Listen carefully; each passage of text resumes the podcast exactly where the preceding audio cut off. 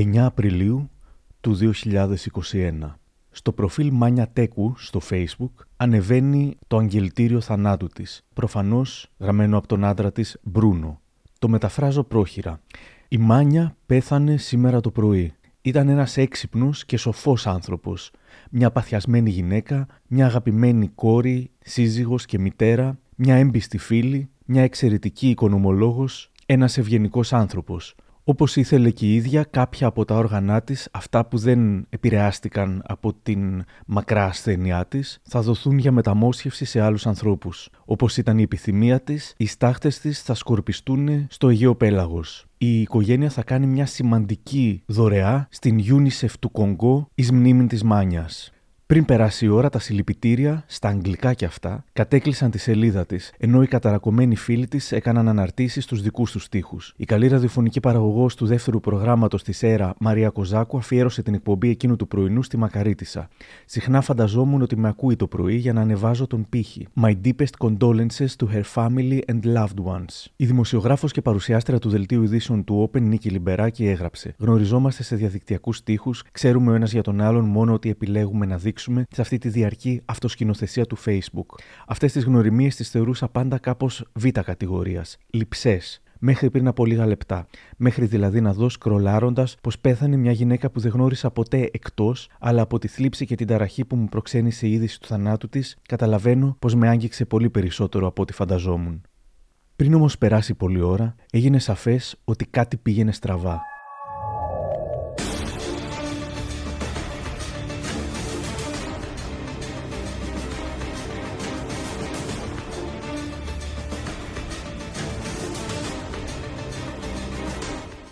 Η Μάνια Τέκου δεν είχε πεθάνει από καρκίνο, είχε δολοφονηθεί. Και μάλιστα από τον ίδιο της το δημιουργό.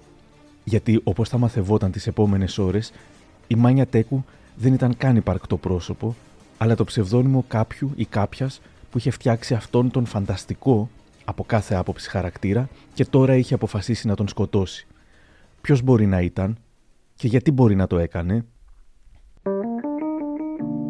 Είναι τα podcast της LiFO. Γεια χαρά. Είμαι ο Άρης Δημοκίδης και σας καλωσορίζω στα Μικροπράγματα, το podcast που κάθε φορά φιλοδοξεί να έχει κάτι ενδιαφέρον. Για να μας ακούτε, ακολουθήστε τα Μικροπράγματα στο Apple Podcasts, το Spotify ή τα Google Podcasts. Σήμερα θα ερευνήσουμε όσο μπορούμε την υπόθεση της Μάνιας Στέκου που τάραξε τον εκλεκτό μικρόκοσμο του κύκλου της στο Facebook και θα προσπαθήσουμε να υποθέσουμε τα κίνητρά της – Ταυτόχρονα όμως, με τη βοήθεια καλεσμένων όπως είναι ο Νικόλας Σεβαστάκης, καθηγητής στο Τμήμα Πολιτικών Επιστημών του Αριστοτελείου Πανεπιστήμιου Θεσσαλονίκης και ο ιστορικός blogger και οικαστικό και φωτογράφος Πάνος Μιχαήλ, θα προσεγγίσουμε την παράνοια των κοινωνικών δικτύων, των προσωπείων, των υποεαυτών μας στο Facebook, αλλά και την κατάσταση της ελληνικής κοινωνίας την άνοιξη του 2021.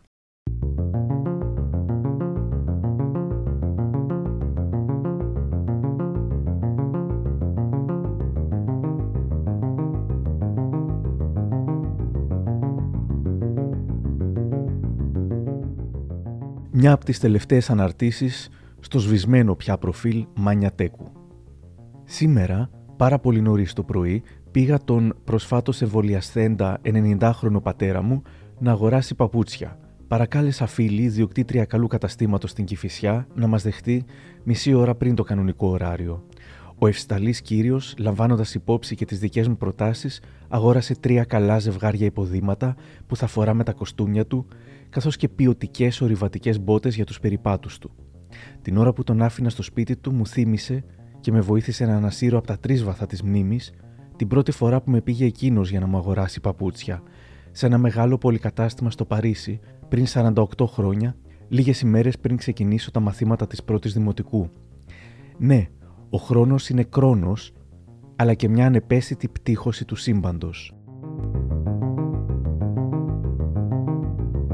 Ποια ήταν, ή μάλλον ποια έλεγε πως ήταν η Μάνια Τέκου, αν δεν την έχετε ξανακούσει ποτέ στη ζωή σας, μην ανησυχήσετε, το ίδιο κι εγώ μέχρι που εξαφανίστηκε από τη ζωή, ή μάλλον από το Facebook. Σε τείχους σημαντικών εκδοτών και συγγραφέων, σκηνοθετών και συνθετών, ηθοποιών, ψυχολόγων και καθηγητών πανεπιστημίου βρίσκω σκόρπιες πληροφορίες. Μαθαίνω ότι είχε γεννηθεί στις 12 Ιουλίου του 1967, ότι έκανε εμπεριστατωμένα σχόλια σε αναρτήσεις διαφόρων φίλων. Γράμματα ήξερε. Ο κλασικός τρόπος που μιλούσε, διαβάζω ένα σχόλιο της προς τον καθηγητή κοινωνιολογίας Παναγί Παναγιοτόπουλο. Οφείλουμε οι με την ευρεία κοινωνικοί επιστήμονες να σεβόμαστε τους βιοεπιστήμονες Παναγί, ιδίως τον συγκεκριμένο. Σκέφτομαι ωστόσο ότι σε τελική ανάλυση που θα έλεγε και κάποιος που επηρέασε τους δικούς σου και τους δικούς μου καθηγητές, ο Μπουρλά στη διατριβή του ασυνείδητα, ίσως εργάστηκε και σε ένα φιλοσοφικό ανθρωπολογικό συγκείμενο. Η επιστροφή στη μελανή Μάμα Αφρικα είναι η μόνη απάντηση στα ερωτήματα που έθετε ο Χάιντεγκερ στον Μέλανα Δρυμό. Πώς να μην την λατρέψουν μετά οι διανοούμενοι του ελληνικού Facebook; Μιλούσε επίσης για κρασιά και τη μαμά του άντρα της που ήταν Γαλλίδα κόμισα. Ο σύζυγός της, ο Μπρούνο, ήταν Βάσκος, είχε σχέση με διεθνή πολιτική, επιχειρήσεις, ήταν μέλος του διεθνούς Jet Set, τρελά πετυχημένος, αλλά μυστηριώδης. Θα αναλάμβανε μια κομβική θέση στα Ηνωμένα Έθνη, χωρίς αμοιβή, κατόπιν δικής του επιμονής, τόσο large, ο Μπρούνο τη λάτρευε και μαγείρευε και την τέλεια, λέει, κρεμιδόσουπα. Η Τέκου υποτίθεται πως ζούσε και εργαζόταν σε μεγάλη εταιρεία στο Μπιλμπάο, αλλά είχε και επιχειρήσεις στην Αθήνα. Ο Σονούπο το ζευγάρι θα μετακόμιζε στην Ελβετία. Η ιστορικός μουσιολόγος Αλεξάνδρα Χαριτάτου, που παρακολουθούσε με ενδιαφέρον, αλλά και με ένα ελαφρύ υπομειδίαμα πολλές φορές, τις αναρτήσεις της Τέκου, με βοήθησε πολύ να καταλάβω τι ήταν όλο αυτό. Μου μίλησε για την αυτοαναφορικότητά της, αλλά και για τον βαθύ ανθρωπισμό που έβγαζαν οι αναρτήσεις της. Αυτό ήταν που νομίζω που έκανε τον κόσμο, ακόμα και αν την έβλεπε λίγο ψώνιο, να μην την αντιπαθεί και να μην μπορεί ανοιχτά να, να πει κάποια χοντράδα, διότι κατά τα άλλα έβγαινε κάτι πολύ ανθρώπινο και ε, ένα νιάξιμο για τον κόσμο. Φαινόταν εντάξει, τέλεια σε όλα. Έτρεχε 20 χιλιόμετρα την ημέρα, είχε φοβερές σπουδές, είχε φοβερές γνωριμίες, ήξερε όλο τον κόσμο ε, διεθνώς ε, τον Νέλσον Μαντέλα, δεν θυμάμαι, κάτι απίθανα πράγματα τέλος, όντως τον Νέλσον Μαντέλα, διάφορους πρωθυπουργούς, διάφορους επιστήμονες, συγγραφείς. Είχε φοβερές σπουδές, φοβερά. Μας έλεγε συνέχεια για διάφορα κομβικά πράγματα, ότι έχει μια κομβική θέση εκεί, έχει μια κομβική θέση παραπέρα, ότι μίλησε με, ότι είχε ένα zoom, ξέρω εγώ, με τρεις κομβικούς ανθρώπους. Γελάγαμε, γιατί η λέξη κομβικός ήταν πολύ στο λεξιλόγιο της. Αλλά τα έλεγε τόσο as a matter of fact, δηλαδή ότι εντάξει, ότι είναι στη δική της καθημερινότητα. Το, το, το, το είχαβες, ξέρω εγώ. Δηλαδή, άμα δεν είχες υποψιαστεί κάτι, έλεγες ότι μπορεί να υπερβάλλει λίγο. Αλλά μέχρι εκεί. Ω μητέρα, έβρισκα λίγο αποστηρωμένη τη σχέση με τα παιδιά της. Ενώ ήταν έτσι ειδωτική και όλα αυτά, ε, μιλούσε αποστησιοποιημένα δεν φαινόταν ένας άνθρωπος που έχει μια τέτοια σχέση. Γενικώς ήταν αποστηρωμένες όλες οι διηγήσεις της. Ήταν βιωματικές, ναι. αυτοαναφορικές και προσυρωμένες ταυτοχρόνως. Ναι. Δεν λερωνόντουσαν με κάποιο τρόπο. Ήταν επιδευμένο ναι, ναι, με ωραία ελληνικά. Γι' αυτό λέω ότι έχει ενδιαφέρον αυτό το προφίλ. Γιατί δεν σε ενοχλούσε, αλλά κάτι δεν σου πήγαινε, αλλά σου έδινε μια πολύ προσωπική αναφορά, αλλά ήταν και λίγο αποσυσιοποιημένο. Mm. Έχει πολύ ενδιαφέρον. Ε, Μπράβο δηλαδή.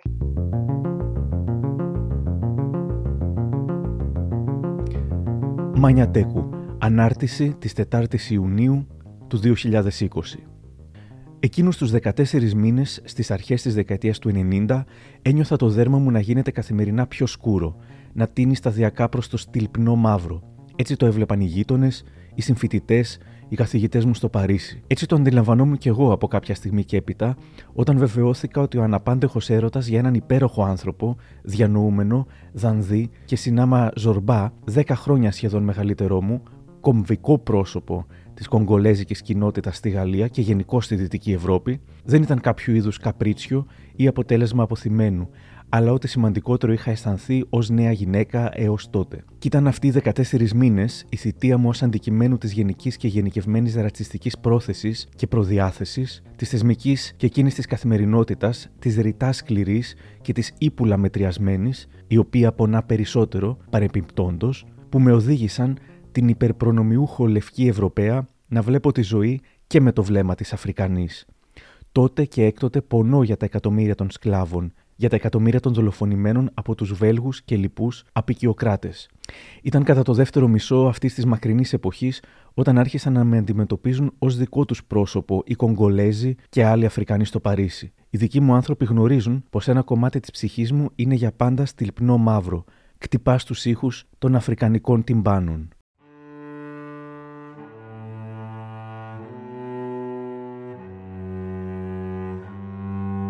Οπότε τα πράγματα έχουν ως εξής. Μετά από περίπου ένα χρόνο αναρτήσεων, ανεβαίνει στα αγγλικά, υποτίθεται από το σύζυγο της Τέκου, η ανακοίνωση του θανάτου της. Τι πήγε όμως στραβά, πώς αποκαλύφθηκε η απάτη, πώς φτάσαμε από τα βαθιά συλληπιτήρια στα μπινελίκια; Και γιατί λίγη ώρα μετά ο λογαριασμός εξαφανίστηκε διαπαντός; Η Αλεξάνδρα Χαριτάτου, που τα παρακολούθησε στενά, μου το εξήγησε. Στην αρχή όλα τα σχόλια ήταν συλληπιτήρια, σταδιακά άρχισε να μοιάζει πολύ περίεργο ότι έλεγαν συλληπιτήρια, λυπάμαι που δεν σε γνώρισα, ή συλληπιτήρια, δεν ήπιαμε ποτέ τελικά εκείνο τον καφέ στην Αθήνα, ή συλληπιτήρια, πολύ θα ήθελα να είχαμε γνωριστεί και από κοντά. Κανένας δεν την είχε γνωρίσει. Κάποιος έγραψε απ' έξω απ' έξω. Μπορεί κάποιος που την έχει γνωρίσει από κοντά να ανεβάσει μια κοινή τους φωτογραφία; Άλλος ρώτησε, ρε παιδιά, υπάρχει έστω ένας που να την έχει δει στην πραγματική ζωή; Κανείς δεν απάντησε και πολλοί έτρεξαν τότε στο Google για να γκουγκλάρουν το όνομα της κομβικής αυτής οικονομολόγου με τις τόσες επιχειρήσεις. Τίποτα πουθενά.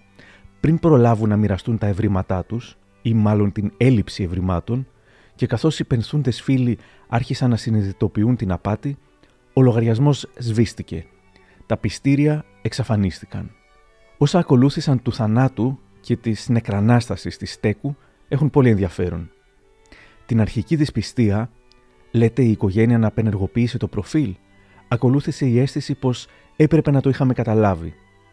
Υπήρχε μόνο μία φωτογραφία της στο προφίλ, πόσο και αν έψαξα εκ των υστέρων δεν βρήκαμε σιγουριά από πού είχε κλαπεί. Ίσως φτιάχτηκε με κάποιο πρόγραμμα, ίσως ήταν deepfake.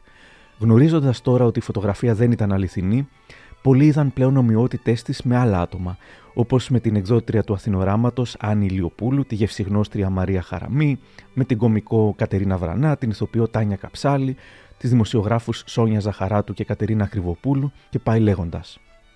Βάζοντας τη φωτογραφία σε ειδικό site που βρίσκει παρόμοια πρόσωπα, ήρθα αντιμέτωπος με την ίδια φωτογραφία και παρόμοιες μιας όρημης γυμνής κυρίας που τη μοιάζει εξαιρετικά και από ό,τι φαίνεται ήταν πρωταγωνίστρια ταινιών πορνό. Κάποιοι είπαν ότι το είχαν υποψιαστεί ή ότι ήταν σίγουροι.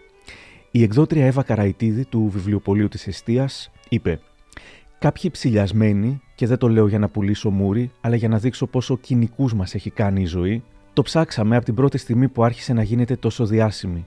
Ήχνος μηδέν, πουθενά, και ήταν λογικό, γιατί θα έπρεπε να είσαι κάτι παραπάνω από τρόλ. Θα έπρεπε να είσαι κανονικός απαταιώνας για να φτιάξεις το ίδιο προφίλ π.χ. στο LinkedIn ή το Academia.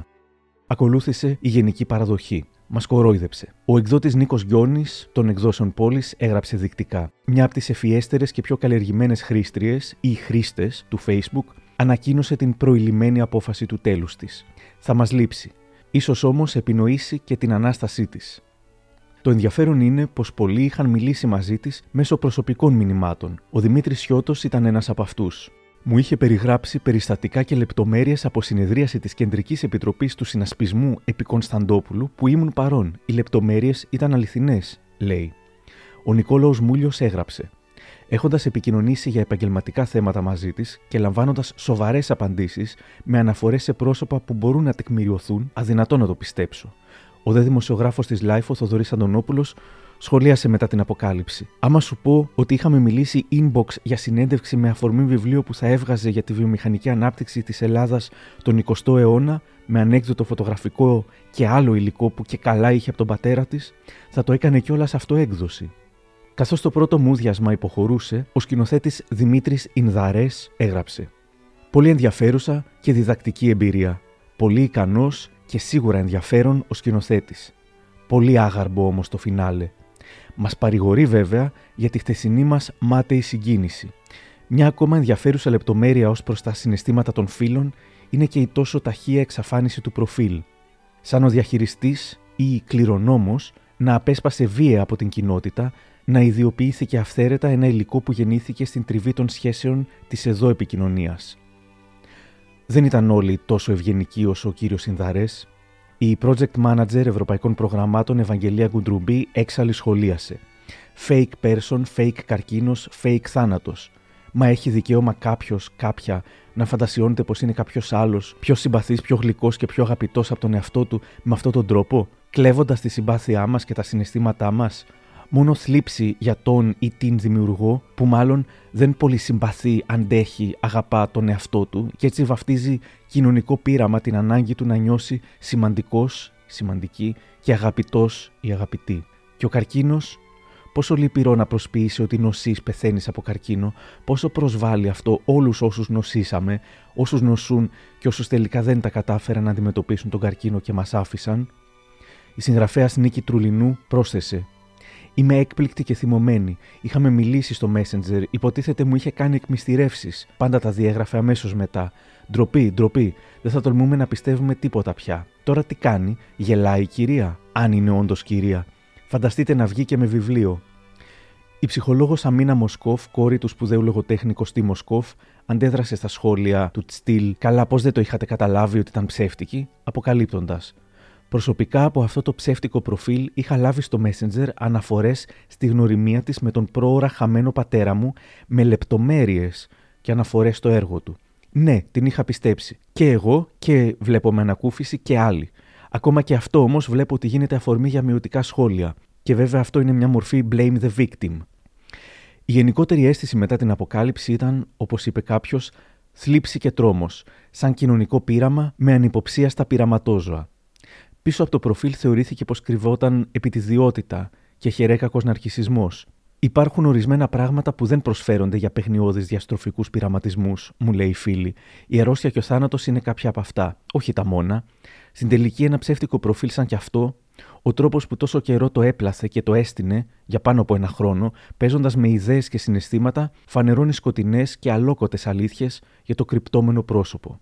Η σεναριογράφο Τζένι Φραγκούλη διέκρινε ψυχοπαθολογία ή έστω κομπλεξοειδή, οπορτουνίστικη, μικροοικονομίστικη, ναρκισιστική παραζάλη. Όταν παρασύρεις κόσμο να συνδεθούν συναισθηματικά μαζί σου, δημιουργείς σχέσεις και εξαπατάς κατά συρροή, πέρα από τα ψυχοσύνδρομα που μπορεί να παίζουν, είσαι καθήκη. Και ο δημοσιογράφος της Καθημερινής και συγγραφέας Ηλίας Μαγκλίνης λέει: Λοιπόν, επειδή σχεδόν όλοι έχουμε ή είχαμε κάποιο μέλος οικογενειακό που υποφέρει ή υπέφερε από μακρά ασθένεια, επειδή πολλοί έχουμε χάσει αγαπημένους από μακρά ασθένεια, βρίσκω όλη αυτή την παιδιάστικη μασκαράτα εξαιρετικά ενοχλητική. Είναι πολλοί οι λόγοι που ορθώς μπορεί να εκνεύρισε αρκετούς. Όμως, μήπως ο θυμός μας είχε και στοιχεία ναρκισισμού, λέει ο δημοσιογράφος Γιώργος Νάστος. Πάντως, για να κάνουμε και λίγη αυτοκριτική, ας παραδεχτούμε πως ένας από τους λόγους που αρκετοί κάναμε γαργάρα τις κουλαμάρες της Μάνια Στέκου ήταν τα εγκομιαστικά της σχόλια. Είμαστε ευεπίφοροι στην κολακία. Τι να κάνουμε; Και ο Αλέξανδρος Ζωγραφάκης στο εξαιρετικό του κείμενο αντινεκρολογίας στο Greek Cloud κατέληγε. Επιτρέψτε μου να σας πω ότι αυτό που πείραξε τους περισσότερους ήταν όχι ότι η Μάνια Τέκου υπήρξε fake προφίλ, αλλά ότι υπήρξε ένα fake προφίλ που τους ξεγέλασε. Όχι γιατί τους ξεγέλασε και πόνεσαν με το θάνατό της, που αναμφισβήτητα συνέβη και αυτό, αλλά γιατί τους έδειξε τη μαγεία, βλέπε Fouls, έστω και περιορισμένα και όχι τόσο περίτεχνα, αυτής της αναστολής δυσπιστίας που χαρακτηρίζει τη λογοτεχνία. Οι περισσότεροι όμως έπεσαν θύματα του εγώ τους και μέμφθηκαν τον εαυτό τους που δεν την είχαν ξεσκεπάσει. Γιατί οι άνθρωποι, για να παραλλάξω τον αείμνηστο Σταύρο Τσιόλη, δεν συγχωρούν όχι μόνο αυτούς που από έρωτα έχουν εκπέσει, αλλά πρωτίστως τον εαυτό τους, ειδικά όταν αφήνεται και γίνεται πιόνι στην πένα κάποιου.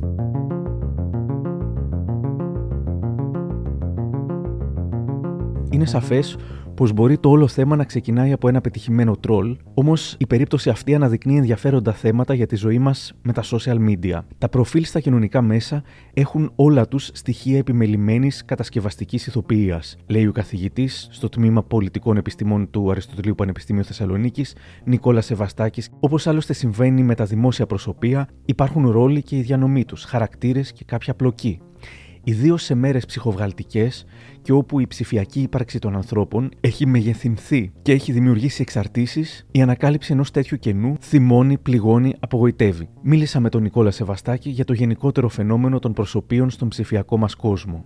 Μιλάμε για το προσωπείο στα social media και γενικά για το προσωπείο. Όλοι μας το ρεύουν μια δημόσια περσόνα στα social media, αφαιρώντας, προσθέτοντας, αποκρύβοντας στοιχεία της προσωπικότητάς τους. Η δημόσια εμφάνιση είναι έτσι κι αλλιώς απόσταση από τη φυσικότητα, από το ιδιωτικό. Όμως σε ποιο βαθμό το χτίσιμο μιας περσόνας και ενός δικτύου σχέσεων μπορεί να βασίζεται εξ ολοκλήρους σε ψεύδι, αυτό είναι το ερώτημα νομίζω. Τα κοινωνικά μέσα έχουν στο εσωτερικό τους τον πειρασμό της επιρροής, την αυταπάτη της άσκησης της εξουσίας, έστω με στρατηγικές γοητείας. Ο καθένας δηλαδή μπαίνει σε αυτόν τον πειρασμό. Και η πανδημία έδωσε τεράστια βαρύτητα στη διασυνδεδεμένη ζωή, στα link κάθε λογής. Δεν μπορούμε να το αποφύγουμε και άλλωστε τα επαγγέλματά μας, ε, τα επαγγέλματα που σχετίζονται με τον πολιτισμό, με την εκπαίδευση, με τη γραφή, περνούν μέσα από τα link. Και όμως χρειάζεται να υπενθυμίζουμε στον εαυτό μας ότι όλο αυτό δεν είναι η ζωή, ότι είναι ένα κομμάτι ζωής. Βρίσκω ενοχλητικές και ενοχλητικούς αυτές τις περσόνες που παίρνουν απολύτω σοβαρά την ιδέα ή την εικόνα τους ως influencer, ως προβεβλημένες φιγούρες κάποιου χώρου, είτε του ριζοσπαστικού, είτε του φιλελεύθερου, είτε αυτοί οι οποίοι α, εμφανίζονται ως μηδενιστές, αποδομιστές των πάντων ή ακόμα και αυτοί οι οποίοι καθυλώνονται σε μια διακομόδηση. Φυλακίζονται τελικά σε ένα ρόλο. Αναπτύσσουν ένα σύνδρομο άτυπου πολιτικού παράγοντα. Πέφτουν σε κατάθλιψη όταν αντιληφθούν πως τα εκατοντάδες ή χιλιάδες like δεν ισοδυναμούν με λαϊκή υποδοχή ούτε με best seller βιβλίο. Και νομίζω ότι υποτιμούν όλες τις άλλες εμπειρίες της ημέρας, θεωρώντας κατά βάση πως απέτυχαν ως προς τις ημερήσιες δόσεις διασημότητας. Αυτή είναι βέβαια μια μορφή μιζέριας. Πώς όμως μπορούμε να γλιτώσουμε από όλο αυτό σε μια εποχή που είμαστε και χάρη στα smartphones συνδεδεμένοι σε όλη την ξύπνια ζωή μας, πώς να αποφύγουμε αυτή τη μιζέρια; Για να την αποφύγω προσπαθώ να διατηρώ μια αίσθηση του μέτρου. Να κάνω πίσω όταν δω ότι κάτι πάει να ξεφύγει, να βάζω ένα τραγούδι όταν ο άλλος περιμένει διάγγελμα. Δεν είμαστε για διαγγέλματα και πολλοί πολλές φυγητές και συγγραφείς και διανοούμενοι έχουν αναπτύξει μια πανοπλία που τους κάνει εν τέλει δυσκής. Παρ' όλα αυτά νιώθω ότι πολλές φορές αποτυγχάνω ως προς το βαθμό και την ώρα αποσύνδεσης από όλο αυτό. Τρώω πολύ χρόνο και απορριθμίζομαι γνωστικά, όπως θα έλεγε ένα Γάλλος κοινωνιολόγος, ο Ζεράρ Μπρονέ. Η ελευθερία είναι το πιο δύσκολο άθλημα μέσα σε αυτούς τους χώρους. Για να την κατακτήσεις χρειάζεται πολλές φορές να πηγαίνεις κόντρα σε αυτό που σου έρχεται άμεσα, σε αυτό το, σε αυτό το πειρασμό της διαρκούς διασύνδεσης.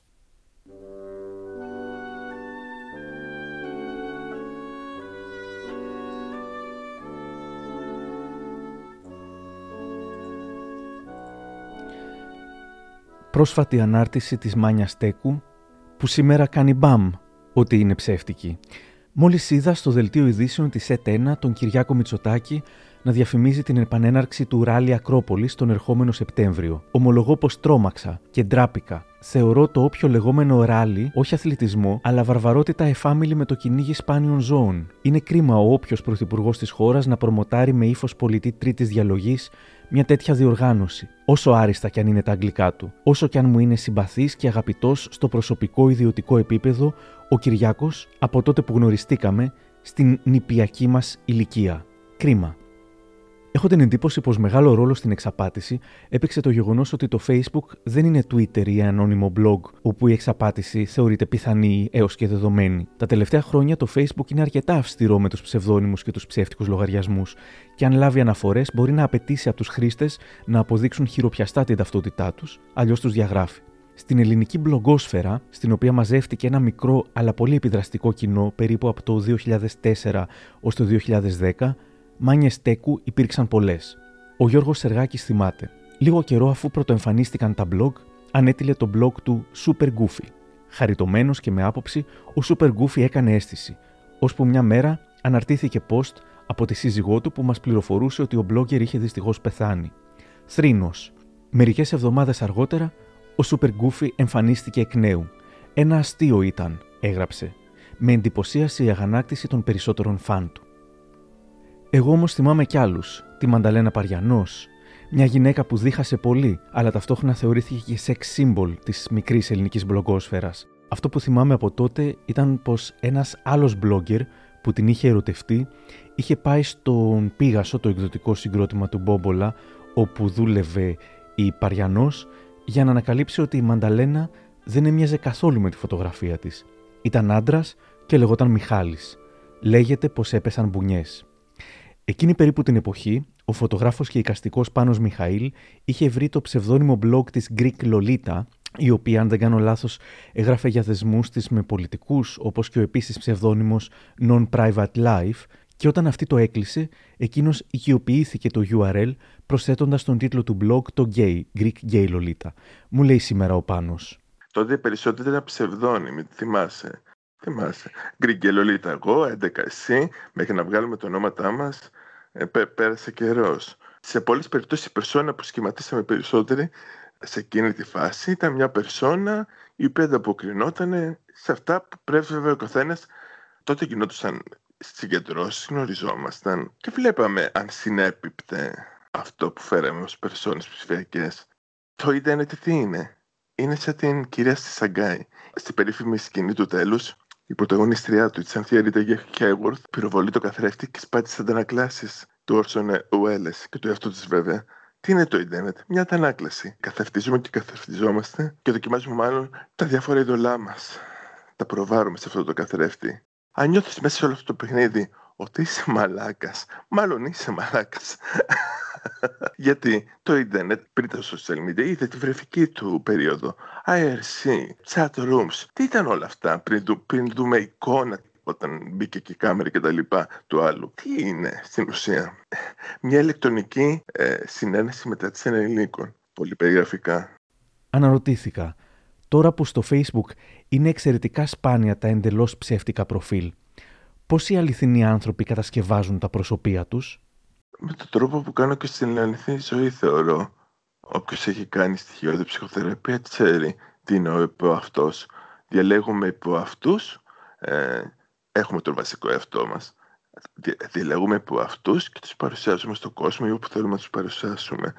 Αυτό κάνουμε και στις ζωές. Δεν ξέρεις, αλλιώς μιλάμε με, με, τον, με τον ερωτικό μας σύντροφο, αλλιώς μιλάμε με τον εργοδότη μας, αλλιώς μιλάμε με την παρέα μας. Ε, όλοι οι προαυτοί μας βέβαια είναι παρακλάδιο του αυτού μας. Δεν είναι κάτι ψεύτικο. Ίσως είναι εύκολο να καταλάβεις ποιον υποεαυτό του πρημοδοτεί κάποιος στο Facebook. Το δύσκολο και κρίσιμο είναι να καταλάβεις ποιους υποεαυτούς του κρύβει. Πάντως στο Facebook, η γνωστότερη περίπτωση πλαστοπροσωπείας και ο πρώτος διδάξας, που στην πραγματικότητα ήταν ο ήρωας ενός βιβλίου που δεν είχε κυκλοφορήσει ακόμα, ήταν ο Ιωσήφ Ρεμούνδος. Θυμάται η εκδότρια Αναστασία Λαμπρία, ποταμός, για τον πρωταγωνιστή του βιβλίου Jour Fixe της Λόρις Κέζα. Ο Ιωσήφ Ρεμούνδος το έκανε πρώτος, με χάρη, γοητεία, ευγένεια. Οι μισές γυναίκες εδώ μέσα τον φλέρταραν ασυστόλως, οι άλλες τον καθίβριζαν ως ξεπεσμένο αστό φαλλοκράτη. Οι άνδρες τον ζήλεψαν. Κανείς επί μήνες ατελείωτους δεν αναγνώριζε καν το αβατάρ του.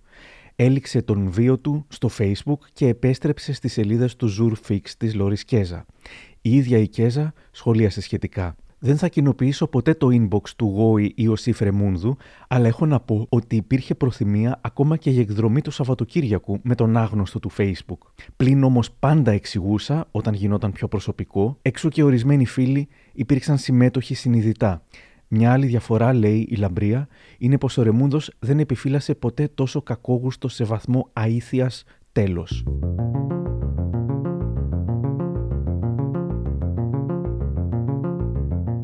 Αν και πολλοί ενοχλήθηκαν, υπάρχουν και αυτοί που δεν ήταν αυτής της άποψης. Ο δικηγόρος Αντί Πασκαρίπογλου έγραψε: Μου κάνει φοβερή εντύπωση πόσοι αισθάνθηκαν εξαπατημένοι και προσωπικά προσβεβλημένοι από ένα ψεύτικο όπως αποδείχτηκε προφίλ στο Facebook, που ούτε όμως τους πείραξε, ούτε προσέβαλε κανέναν, ούτε καν ήταν ενοχλητικό. Τι στον μπούτσο θύμωσαν, γάμο τους είχε τάξει αυτούς ή τους δώσαν δανεικά. Και η δημοσιογράφος και συγγραφέας Κατερίνα Οικονομάκου λέει: η μακαρίτισσα ήταν πάντα ευγενέστατη και καλών προθέσεων. Εντάξει, ήταν επινόηση κάποιου που δεν ήθελε να πει το όνομά του. Οκ, okay, μην τρελαθούμε, δεν ενόχλησε κανέναν, ούτε χωνόταν σαν τρόλ σε συζητήσεις, ούτε προσβλητική υπήρξε ποτέ, ούτε επιθετική. Γιατί να μην είναι συμπαθής; Από πότε απαγορεύεται να μας είναι συμπαθεί οι επινοημένοι χαρακτήρες; Ο Δε Γρηγόρης Φαρμάκης, διευθύνων σύμβολο εταιρείας Στατιστικής και Πληροφορικής, το είδε από μια ενδιαφέρουσα σκοπιά και έγραψε κάτι υπέρ της καλοπιστίας. Ορθολογική συμπεριφορά είναι το να είσαι καλόπιστος. Έχω δει εδώ μέσα πραγματικούς ανθρώπους, πολύ πιο ασυνεπείς σε αυτά που γράφουν, πολύ πιο επιτιδευμένους και υπερβολικούς και με πολύ πιο σοβαρές ναρκισιστικές διαταραχές.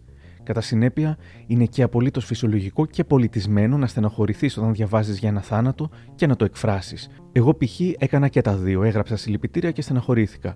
Και αυτό με καθησυχάζει ότι είμαι ακόμα φυσιολογικός άνθρωπος. Το απολύτως αφύσικο και ανορθολογικό είναι να είσαι κακόπιστος, να αμφισβητείς τις προθέσεις και την αλήθεια αυτών που γράφει για τον εαυτό του ο συνομιλητής σου, να φοβάσαι μην εξαπατηθείς και να είσαι συνεχώς σε εγρήγορση για να μην εξαπατηθείς. Να θυμώνεις επειδή τάχα εξαπατήθηκες ενώ καμιά ζημιά δεν έπαθες, ή ακόμα χειρότερα να νιώθεις την ανάγκη να τονίσεις ότι εσύ δεν εξαπατήθηκες και το είχες δει. Και το εντελώς ακατανόητο βέβαια είναι το να κατηγορείς ανθρώπους ότι κρύβονται πίσω από αυτή τη φοβερή και τρομερή εξαπάτηση, που προσωπικά θεωρώ ότι αν ήταν μυθοπλασία ή σάτυρα, ήταν εξαιρετική και ελπίζω να εκδοθεί. Η εμπιστοσύνη και η καλοπιστία είναι χαρακτηριστικό προοδευμένων κοινωνιών.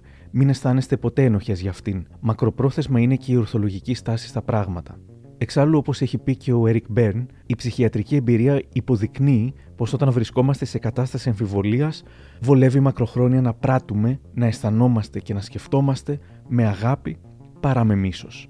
Εκτός λοιπόν από κατάρες, ο άνθρωπος πίσω από την τέκου έλαβε και φιλοφρονήσεις έγραψε η Κάτια Αγγελοπούλου. Όποιος δημιούργησε αυτό το προφίλ έκανε εξαιρετική δουλειά. Ανέπτυξε έναν φανταστικό χαρακτήρα με μεγάλη υπομονή, καλλιέργησε την οικειότητα με αυτοσυγκράτηση, δημιούργησε μια συνέπεια έμπειρου σεναριογράφου, όχι μόνο στις αντιδράσεις της Μάνιας, αλλά και στην εξέλιξη των γεγονότων της ζωής της. Θεωρώ ότι η τεράστια επιτυχία αυτού του προφίλ ήταν ότι δημιουργούσε ένα χώρο εντός του Facebook χωρίς τα συνήθη χαρακτηριστικά του Facebook χωρίς θυμό, χωρίς σαρκασμό, χωρίς ηρωνία, αλλά με μια ευαισθησία και ενσυναίσθηση που τροφοδοτούταν από την καλή ανατροφή, την υψηλή παιδεία και τον ουμανισμό, τροφή για σκέψη σε πολλά επίπεδα.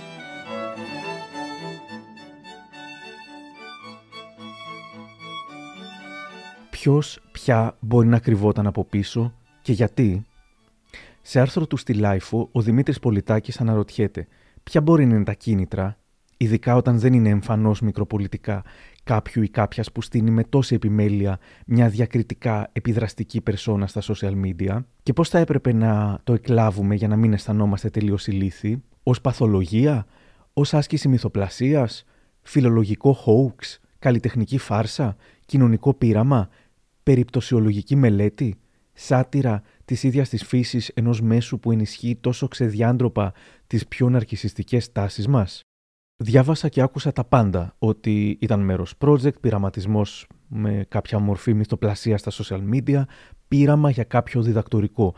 Μπορεί να γεννήθηκε, σκέφτομαι εγώ, λόγω της καραντίνας από άτομο που η δουλειά του βρισκόταν σε αναστολή και είχε ξαφνικά υπερβολικά ελεύθερο χρόνο. Ο Μανώλης Βαρδί, γνωστός παλιότερα στην μπλογκόσφαιρα ως Μακμάνους, υποστήριξε ότι η Μάνια Τέκου ήταν η σύμβολος επικοινωνίας Βίβιαν Ευθυμιοπούλου, πράγμα που η ίδια διέψευσε χωρίς περιστροφές. Ο κύριος Βαρδί παρουσίασε ένα screenshot της συνομιλίας που είχε γίνει ένα μήνα πριν τον ψηφιακό θάνατο της Τέκου, όπου κάποιος του έλεγε πάνω κάτω ότι η Τέκου είναι η Βίβιαν. Μιλώντας με τον ίδιο, δεν κατάφερα να εκμεύσω οποιαδήποτε χειροπιαστή απόδειξη για τον ισχυρισμό, πέρα από το ότι του το είπε κάποιος έμπιστος, στον οποίο το είχε πει ένας δικός του έμπιστος. Από όσο μπόρεσα να καταλάβω, επρόκειτο για εικασία που μετέφεραν διάφοροι έμπιστοι ο ένας τον άλλον. Εικάζω κι εγώ πως η Ευθυμιοπούλου θεωρήθηκε ύποπτη και λόγω της ευρυμάθειάς της, κάτι που και η Τέκου είχε, αλλά και επειδή είχε παλιά στην μπλογκόσφαιρα blog για το φαγητό ως άνδρας με το ψευδόνυμο Αθήνεος. Κατά σύμπτωση, την ίδια περίοδο, ο Βαρδί ήταν από τους λίγους υποστηρικτές της Μανταλένα Παριανός, που αποδείχτηκε Μανταλένος, η οποία τον αποκαλούσε Θείο. Και όλα μπλέκονται γλυκά. Μια εκδοχή είναι πως μπορεί να ήταν ένα project με στόχο τους φιλελεύθερους γενικά ή και συγκεκριμένη παρέα ειδικά. Κάποιος υπονόησε πως το έγραφαν μαζί ο Καρύπογλου, ο Φαρμάκης και η Ευθυμιοπούλου. Οι περισσότεροι τελικά φίλοι της Μάνιας Στέκου ήταν καλλιεργημένοι μετριοπαθείς, συχνά άτομα που προέρχονταν από την ανανεωτική αριστερά ή φιλελεύθεροι ή ψηφοφόροι του ποταμιού ή όλα αυτά μαζί. Ο Φάνης Ουγγρίνης, στέλεχος επιχειρήσεων, σχολιάζει.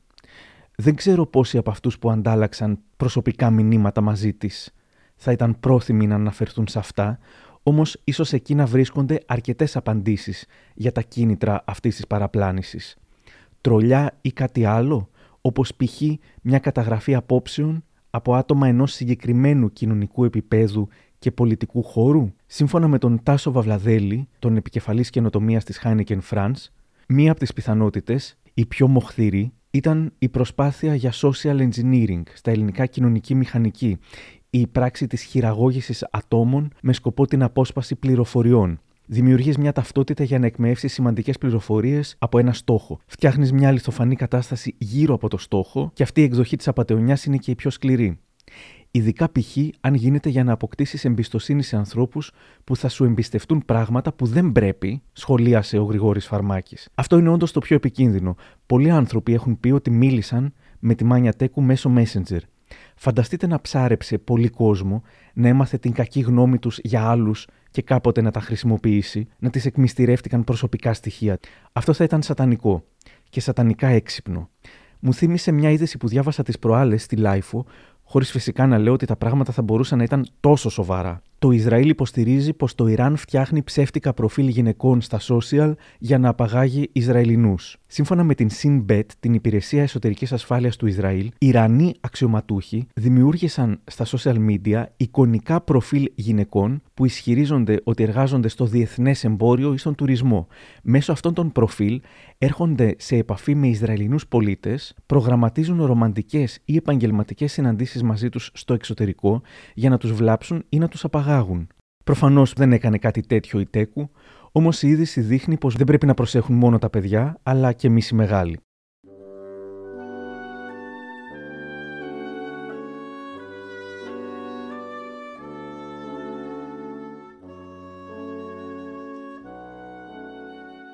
Πάντως, σε κάποιο η δράση της Τέκου θύμισε μια απεγνωσμένη προσπάθεια να γίνει η Ελληνίδα Έλενα Φεράντε, η συγγραφέας μυστήριο που για δεκαετίες κρατά κρυφή την ταυτότητά της και περιμένουν τώρα το βιβλίο.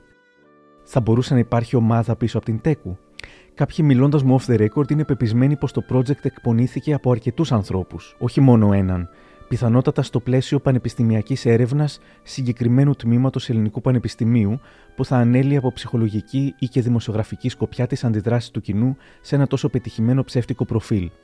Άλλοι πάλι διαφωνούν κάθετα, το ύφος, το στυλ και η διάδραση του προφίλ δείχνουν ένα και μόνο άτομο, ενδεχομένως άντρα. Μια φίλη σκέφτηκε το βαρουφάκι. Αλλά το πιο κουφό είναι η επίκληση στο Mandela Effect, μετά από τους δεκάδες χρήστες που ο ένας μετά τον άλλον έλεγαν πως για πρώτη φορά άκουγαν την τέκου. Mandela Effect, στα ελληνικά παραμνησία, λέγεται η μαζική παράκρουση των ψευδών αναμνήσεων. Ακούστε τώρα την απολαυστική θεωρία συνωμοσίας του δημοσιογράφου Ευάγγελου Αλεξανδρή. Δεν ξέρω αν τα πιστεύει αυτά που γράφει, έτσι φαίνεται, αλλά είναι χαρακτηριστικά του mindfuck της υπόθεσης. Υπόθεση Μάνια Τέκου. Χτες, ένας γνωστός δημοσιογράφος με μεγάλο αναγνωστικό κοινό στο Facebook ανάρτησε ένα λυπηρό, πολύ θλιβερά συναισθηματικό post για το θάνατο κάποιας διαδικτυακής του φίλης Μάνια Τέκου. Εγώ δεν είχα δει ποτέ ανάρτηση ή σχόλιο αυτής της Μάνια Τέκου και δεν είχα ακούσει ποτέ τίποτα για αυτό το προφίλ παρά τους πολλούς κοινούς φίλους που την έκλαψαν ομαδικά. Από χθες έως τώρα, διάφοροι φίλοι αναφέρονται σε αυτό το προφίλ σαν να υπήρχε και να το έσβησε ο δημιουργός του ή τέλος πάντων το τρόλ που το διαχειρίστηκε, αν υπήρξε ποτέ ή αν δεν ήταν ο ίδιος ο εμπνευστής του πειράματος. Πιστεύω όμως πως αυτό το προφίλ δεν υπήρξε ποτέ. Ο δημοσιογράφος επιχείρησε ένα κοινωνικό πείραμα ψαρεύοντας αντιδράσεις για να γράψει μετά ένα άρθρο, ανάλυση της μεταπαραπραγματικότητας των διαδικτυακών σχέσεων και τώρα παρατηρεί και καταγράφει τις αντιδράσεις των εικονικών φίλων, ενώ κατασκευάζουν συλλογικά, σαν αγέλη που πενθεί ένα μέλος της, την ανύπαρκτη ανάμνησή του με συνεχείς πένθυμους σχολιασμούς. Περιμένω την εξέλιξη της υπόθεσης για να επανέλθω, διότι διαβλέπω μια καταφανή παραβίαση του κανονισμού λειτουργίας του Facebook, αλλά και μια εσχρή χρήση του μέσου που καταρακώνει κάθε ιδέα περί ηθικής του διαδικτύου, Netiquette.